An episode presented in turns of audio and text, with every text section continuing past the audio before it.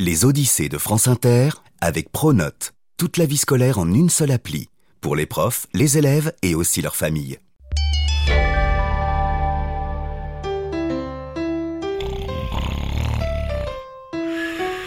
Le vendredi 4 septembre 1909, William Taft, le 27e président des États-Unis, somnole dans son bureau ovale. Le bonhomme sort de table et il a un peu abusé. Soudain, une sonnette le réveille. On lui apporte un télégramme. J'ai l'honneur de vous faire savoir que je reviens après avoir atteint le pôle Nord. Signé Frédéric Cook. Le pôle Nord S'exclame le président. Ma foi, c'est toujours ça de prix pour le pays. Puis, il se rendort.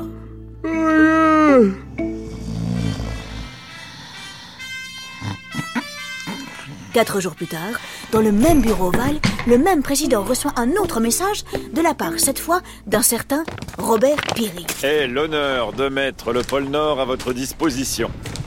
Comment? Encore? Le pôle Nord géographique, ce point mythique et invisible qu'on a cherché pendant des siècles, qui a coûté la vie à tant d'explorateurs, viendrait d'être découvert. Deux fois? Oh Ça sent l'embrouille. Frédéric Cook et Robert Peary se livrent une bataille sans merci. Qui est l'escroc? Qui ment au public? La machine s'emballe. L'affaire électrise le pays et remonte jusqu'au sommet de l'État. Alors, qui de Cook ou de Peary a réellement atteint le pôle Nord? Et d'ailleurs, est seulement l'un des deux? Zip ta doudoune et tiens-toi prêt. Risque de glace et de combat. Notre enquête s'annonce aussi folle et rebondissante qu'une balle de ping-pong. Pour bien saisir l'étendue de notre affaire, il nous faut remonter quelques années auparavant, en suivant Plouf plouf, ce sera toi qui commencera l'Odyssée. Ah, et ben voilà, en suivant les pas de Frédéric Cook. Nous sommes en 1891, dans la ville de New York. Mr. Cook, jeune médecin de 25 ans, boit du noir. Le pauvre vient de perdre sa femme et sa fille. D'un œil distrait, il feuillette le journal, histoire de se changer les idées. Bingo Là, tout en bas de la page 4, à côté des réclames pour le saucisson belge, son regard s'arrête sur une annonce fort intéressante. Robert Perry, explorateur, cherche des volontaires dont un médecin pour expédition au Groenland Son corps est immédiatement parcouru de frissons. À moi le Grand Nord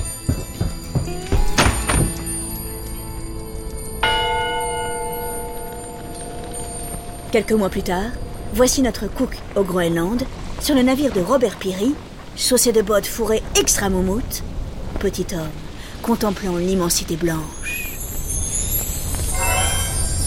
Attention, ça glisse Lui lance l'explorateur Robert Peary chaque fois qu'il le croise. Cook ne dit rien, mais il commence à trouver ça lourd. Une fois, je suis tombé une fois. On va pas en tricoter des accordéons. Hein. Oui, c'est certain. Peary agace Cook. Mais il le trouve aussi impressionnant. À 36 ans, cela fait 6 ans que le bonhomme explore le royaume de glace de l'Arctique. Ah, la vieille carne à la peau dure. Écrit le jeune médecin dans son journal. Il y a une semaine, il s'est cassé la jambe et le lendemain, je l'ai vu claudiquer en béquille sur la banquise. Direction l'inconnu. Le soir, lorsque Peary se sent d'humeur bavarde, il invite Cook dans sa cabine. Et après quelques verres de whisky, les langues se délient. Par 90 degrés de latitude nord, sur l'axe de rotation de la Terre, le pôle Nord C'est ça mon rêve On sait qu'il se trouve au milieu de l'océan Arctique, mais personne n'a encore réussi à l'atteindre Je serai le premier, Cook Vous m'entendez? Les yeux du jeune médecin brillent. Lui aussi a des rêves et de l'ambition. Après ça, bon bah, c'est dommage, mais les deux hommes se brouillent. Et puis, le temps file. Peary poursuit son exploration de l'Arctique. Quant à Cook, il rejoint diverses expéditions qui le conduisent jusqu'à l'extrémité sud de la Terre, en Antarctique. Notre homme a désormais de l'expérience, il s'y connaît en survie polaire. Alors, pourquoi ne pas tenter l'impossible?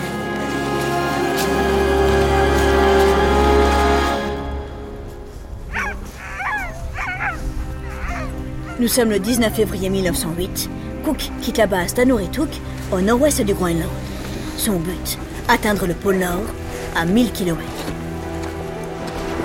Financé par un milliardaire américain, l'explorateur a réuni une équipe de 12 personnes, dont 11 Inuits.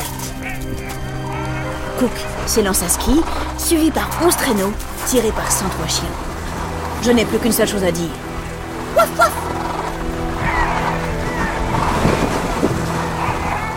L'équipe va bon train. Il traverse le nord du Groenland et dépasse le 80e parallèle jusqu'à atteindre l'océan glacial arctique le 15 mars 1908.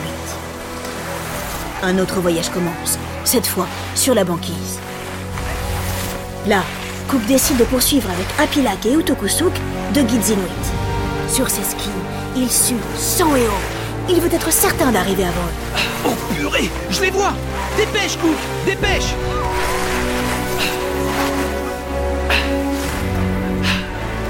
Un mois plus tard, le 21 avril 1908, il affirme atteindre le pôle Nord. Il reste trois jours, puis, après un dernier point qui les situe à 89 degrés 57 de latitude nord, ils prennent la route du retour. Le brouillard et les tempêtes se succèdent. Oh pétard On n'est pas gâtés Affamés, épuisés, ils finissent par retrouver leur camp d'Anorituk un an plus tard. Un an Mais à l'aller, on a mis un mois. Oh purée, j'ai trop faim Cook se rue vers la cabane, dans laquelle ils ont stocké un paquet de vivres avant leur départ.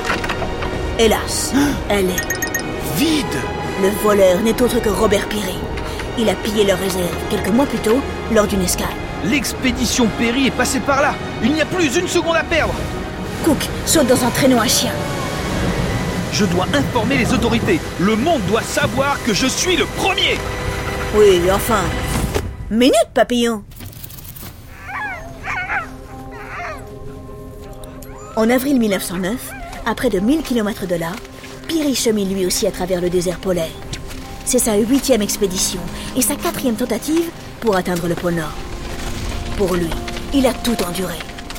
La faim, le désespoir, la douleur et bien sûr, le froid, Henson, regardez mes pieds demande-t-il à son assistant un soir dans un igloo. Allez, oh ouais, regardez mes pieds Et vous trouvez pas qu'ils sont petits? Non, je sais pas. Répond Hanson, embarrassé. Vas-y, ils sont tout petits Et je vais vous dire pourquoi. Il y a dix ans, mes orteils ont gelé. Alors on m'en a coupé huit. Et il m'en reste deux. Mais je vous dirai pas lesquels. Cette histoire, Hanson la connaît par cœur. D'ailleurs, il était là, mais il ne dit rien. C'est sans doute pour évacuer le traumatisme. Note-t-il dans son journal. Mais tout de même, il est lourd. Certaines choses, semble-t-il, ne changent pas. Matthew Hanson Allô. est le premier explorateur noir du pôle Nord. Il fait équipe avec Peary depuis des années. Excellent conducteur de traîneau, il sait également parler la langue des Inuits. Atsunai. De l'expérience, il en a gogo. Il sait que cette expédition est particulière. Peary n'a pas droit à l'erreur. C'est sa dernière chance. En plus, il a reçu 5000 dollars du journal Le New York Times pour raconter son exploit. Mais nous sommes tout près du but. Le 20 mars dernier, nous avons atteint le 85e degré de latitude nord. Plus que 5. À ce stade, la moitié des traîneaux a été renvoyée. Des 24 membres de l'équipe, il n'en reste plus que 12. Il fait moins 30. Les chiens sont à bout. Mais les ordres de l'explorateur sont clairs. on ne s'arrête pas Ce dernier, pour l'instant, reste en arrière. Il préserve son énergie pour donner l'assaut final et être le premier à l'arrivée. 87, puis 88 degrés de latitude nord. Personne ne s'est encore aventuré jusque-là. Partout, nous sommes cernés par un chaos de glace. 260 petits kilomètres nous séparent désormais du pôle Nord. C'est la dernière étape. Ici, le groupe se sépare encore.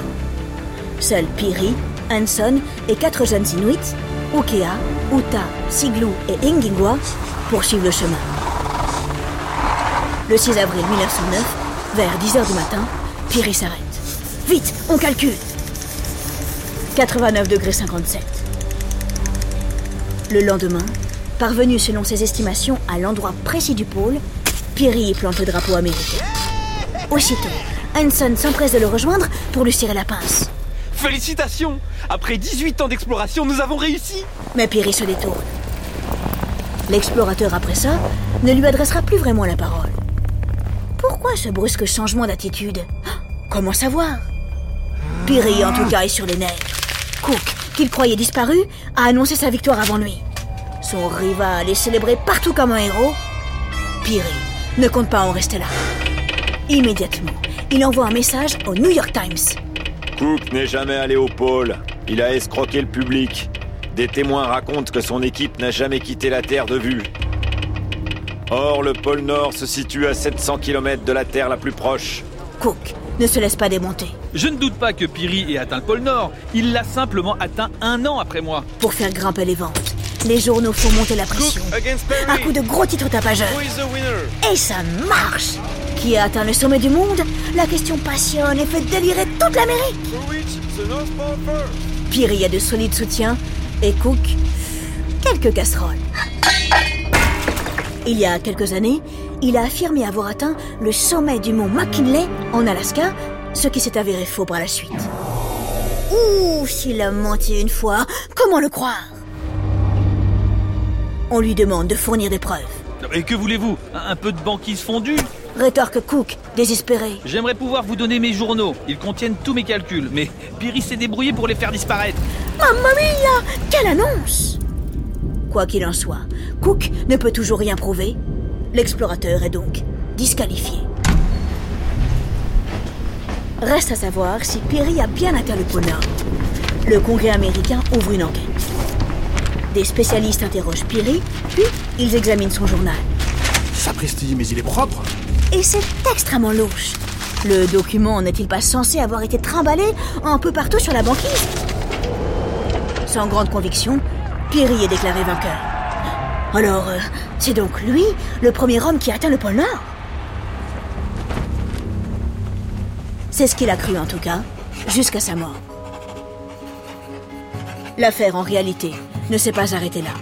Les scientifiques et les explorateurs ont continué d'examiner les preuves avancées par Piri. Et ils ont trouvé beaucoup, beaucoup d'incohérences.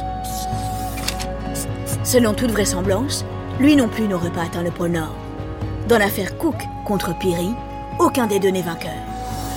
Leurs noms sont pourtant restés dans l'histoire, contrairement à l'explorateur Matthew Hanson qui, en raison de sa couleur de peau, a longtemps été mis de côté. Il était pourtant bel et bien là, et il aurait même fait un peu plus, si l'on en croit une récente hypothèse. Dans un rapport, Hanson raconte que le jour où Piri affirme avoir découvert le pôle Nord, il a envoyé en éclaireur, avec Ukea, Uta, Siglu et Ingingwa, les quatre Inuits qui les accompagnaient. Ces derniers seraient donc arrivés avant Piri. Pourtant, lui seul connaîtra la gloire.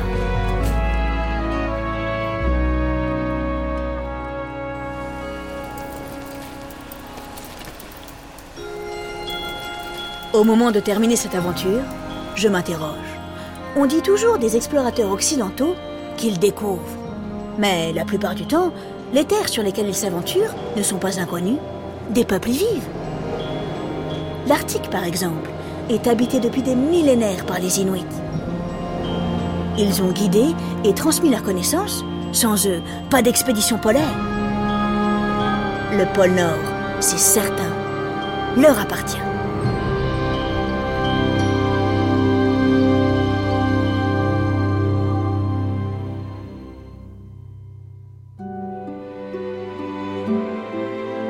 Derrière cet épisode, il y a Juliette Proto, François Audouin, Marion Lelay, Guillaume Meurice. Basile Bocquer Frédéric Sigrist. et moi, Laure Grand Besançon.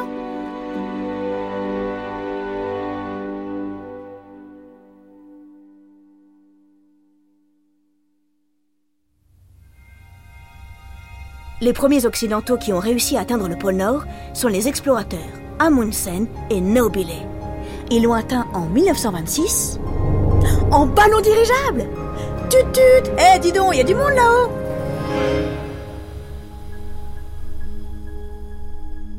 Les Odyssées est un podcast original de France Inter.